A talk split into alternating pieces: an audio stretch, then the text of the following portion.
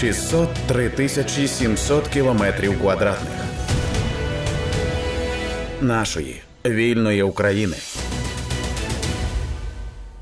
21 листопада відзначається День гідності та свободи. Як дискурс цього питання і загалом подій на майдані змінювався в російській пропаганді з 2013 року і до сьогодні. Про це розповідає Вікторія Романюк, заступниця головного редактора, продюсерка українського телевипуску проєкту «Стопфейк». Розмову з нею веде Вікторія Єрмолаєва. Всі ми пам'ятаємо крилаті фрази, то те, як нас ображали, як Росія з початку всіх е, протестних акцій на майдані намагалася знецінити загалом все те, що відбувалося. Пам'ятаємо всі слова про майданутих і все інше. Так, от що змінилося станом на зараз, та й загалом які тенденції ви спостерігаєте у тому, як російська пропаганда висвітлює всі ті події на майдані і після того, що відбувалось?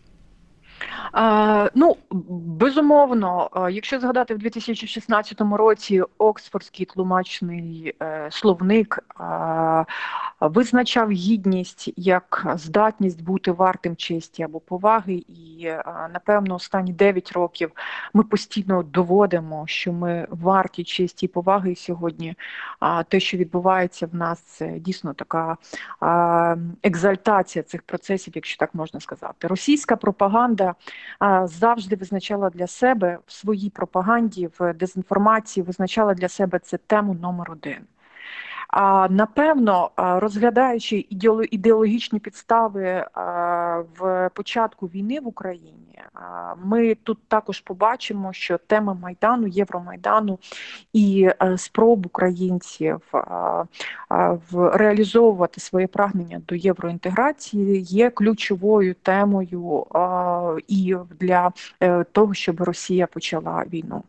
Говорячи про ті дезінформаційні наративи, які ми бачили, спостерігали протягом цих багатьох років, то тут можна згадати дуже дуже багато фейків і а Починаючи з того, що насправді Євромайдан реалізовується силами Сполучених Штатів Америки. І це напевно на початку був такий ключовий меседж російської дезінформації про те, що це все американці влаштовують. Так? Пам'ятаємо е, історії з тим, що це саме американці підготували і готували ґрунт для Євромайдану. І тут можна згадати теми е, ну, багато різних тем про і грузинський слід, і литовський слід. Пам'ятаєте, ще на початку 16-15 років була така версія в російській пропаганді, що розстріли на Майдані організовували грузини, грузинські і литовські снайпери, які нібито були проплачені Сполученими Штатами Америки. І це готувалася така компанія Сполученими Штатами Америки. І ми також пам'ятаємо підставних ораторів, які розповідали ці фейки.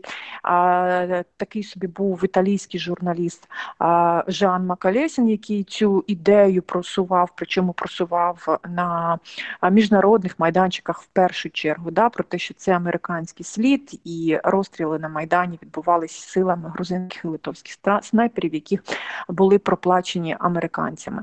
А другий великий такий наратив, який е, напевно сьогодні актуальний в цьому контексті, це те, що Євромайдан ні до чого хорошого не призвів для українців, і це е, економічна катастрофа в першу чергу. Це фейки, які пов'язані з тим, що енергетична криза, економічна криза, соціальна криза в Україні вона стала наслідком саме Євромайдану. І це той наратив, який супроводжувався багатьма фейками. Якщо ви пам'ятаєте, така була історія відома у 17-му році.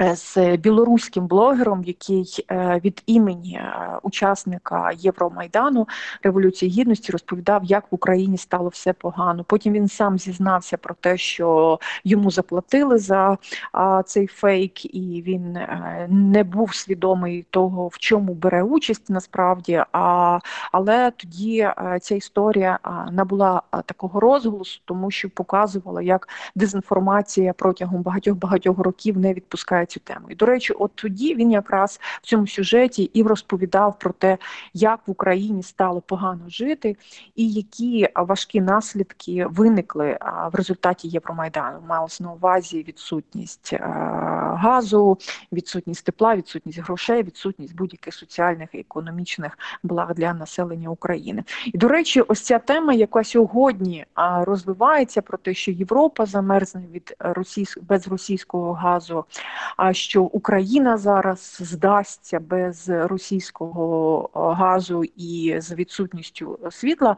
вона ж не нова, вона також виникла ще тоді, тому що з 2014 року будь-які спроби, в тому числі е, економічно, в тому числі енергетично від'єднатися від Росії, вони супроводжувалися низку фейків про те, що Україна загине, замерзне і ну, в принципі не буде існувати без Росії. А ми розуміємо, що ось це існування без Росії це якраз і була та початкова точка, яка сталася на Євромайдану на Євромайдані.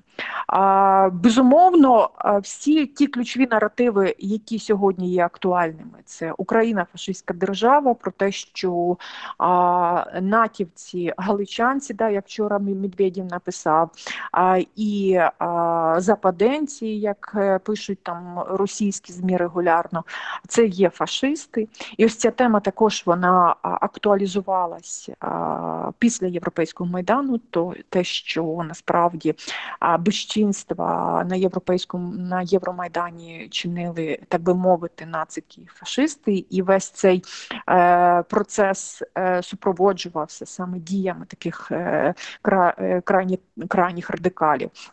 І власне ця тема також розвивалася активно. Говорячи насправді про дезінформацію і про дезінформаційні наративи, ми тут маємо згадати не лише медійні приклади, не лише ті приклади, які розганяли там офіційні медіа, офіційні політики і офіційні російські, скажімо, діячі, в тому числі представники Міністерства закордонних справ і так далі. Але також можемо згадати і інші е, напрямки розвитку цієї наративізації, в тому числі в кінематографі. А Росія, маючи тенденцію просувати дезінформацію багатоформатно, багатошарову і систематично, безумовно задіювала і емоційні ключі, такі як мистецтво, кіно, там е, масова культура і так далі. І тут ми можемо згадати кінематограф, можемо згадати низку художніх фільмів, які Росія за цей час зняла, і це фільм Крим і багато інших фільмів, де детально показується історія е, Євромайдану в Україні, але е, з боку, е, скажімо, з позиції російської дезінформації, російської ідеології. І говорячи про кінематограф, безумовно, ми не можемо згадати проплачених таких собі режисерів і діячів, в які Росія вкладала чималі гроші, ну такі як Олівер Стоун, да, з його фільмом відкрита Україна. І а, це фільми, в яких був задіяний, до речі, активно а, Віктор Медведчук, знаний нами добре відомий, знаємо, чим закінчилася його історія. Так, от тоді вони розповідали а, версію Євромайдану, а, і а, ну, власне це була така а, пропагандистська дезінформаці... дезінформаційна версія, яку намагалися вже в такому міжнародному художньому форматі а, транслювати це знову ж таки з тезами про держпереворот, про хунту, mm -hmm. а, про а, протести, які проплачені американцями, а, про а, Беркут. І, до речі, тема Беркуту вона активно була в дезінформації а, і в пропаганді. Ми пам'ятаємо тут історії маніпуляції, інформаційні операції, які пов'язані із історичною частиною, з підручниками шкільними, в тому числі, да, там, тобто як інтерпретувати а, власне е, цю подію в підручниках шкільних. Тобто тут дуже дуже дуже дуже багато було різних е, різних версій, і дуже багато було е, різних таких е, аспектів. Також е, пригадую е, таку нарізку, яку робили українські блогери, про те, що дійсно Росія використовувала цей наратив е, про майдан, про недолугих людей, про те, що треба висміювати всі бажання України прямувати до європейських цінностей чи бажання України вступити в НАТО у звичайних абсолютно фільмах, які навіть не були і про Україну. А то що це оці їхні популярні фільми про героїчних військових, про героїчних поліцейських тощо, тощо, які нібито рятують світ, і там, нібито між рядками, весь час прослідковувався цей наратив. Тобто, тим самим сценаріст, сценаристам, режисерам давали ці. Темніки, як ми кажемо, так у журналістському сленгу, тобто якісь інструкції про те, що треба висміювати, треба показувати своїй аудиторії, що українці дійсно недолуга нація. Абсолютно, абсолютно, ви правильно кажете. Е, справа в тому, що як я вже сказала, дезінформація це не ті не тільки медійний прояв, це системна така систематична робота з просування певних меседжів в різних аспектах, і в тому числі художніх. І Тут часто ми не можемо побачити та якоїсь чіткої теми. Це можуть бути натяки, це можуть бути емоційні вислови, це можуть бути маленькі жарти, але в комплексі вони створюють образ ворога, вони дегуманізують дегуманізують українців, вони дегуманізують е, українські прагнення до незалежності свободи, до євроінтеграції. І ви в вашій тезі дуже чітко помітили і сказали одне слово: це європейські цінності. Насправді ще одна лінія російської дезінформації, яку ми простежуємо протягом цих останніх років, це дискредитація європейських цінностей. Фактично, ми бачимо боротьбу традиційних, як вони говорять, цінностей проти проти ліберальних цінностей, і тут все, що для нас є важливо, це свобода, рівноправ'я, так, тобто повага до прав людини і повага до різних мов, повага до волевиявлення. Це все інтерпретується в крайні негативних рисах і демонструється як певне таке зло, з яким нібито російська влада зараз намагається боротись. Намагаються боротись, так. І те, що у них власне придушується і так, вбивається. Так, тобто, це ж насправді е, саме така е, тенденція постправди, е, коли якісь реальні речі починають інтерпретуватись е, зовсім в іншому світлі, і хороше називається поганим, лише для того, щоб дискредитувати і знищити його. І ну і ми бачимо, ми бачимо наочно це на, на прикладі російської дезінформації.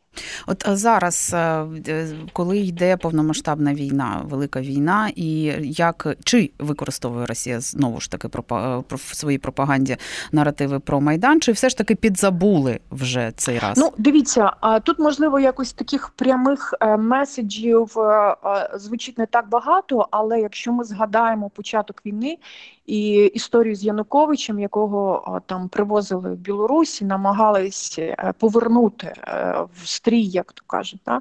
Це ж все про історію Євромайдану. Ось ця теза про те, що в Україні відбувся військовий переворот, і владу в Україні захопили хунта і незаконна там адміністрація, умовно кажучи, і Янукович є легітимний президент, і Росія не визнає все, що відбувалося в правовому, законодавчому і формальному полі після Євромайдану. Ось ця теза, яка починала розвиватися в 2014 році, вона була присутня і ну, під час вже цієї війни. Та? Тобто вона, можливо, там не в прямому такому форматі е, е, існувала, але так чи інакше ми її спостерігаємо.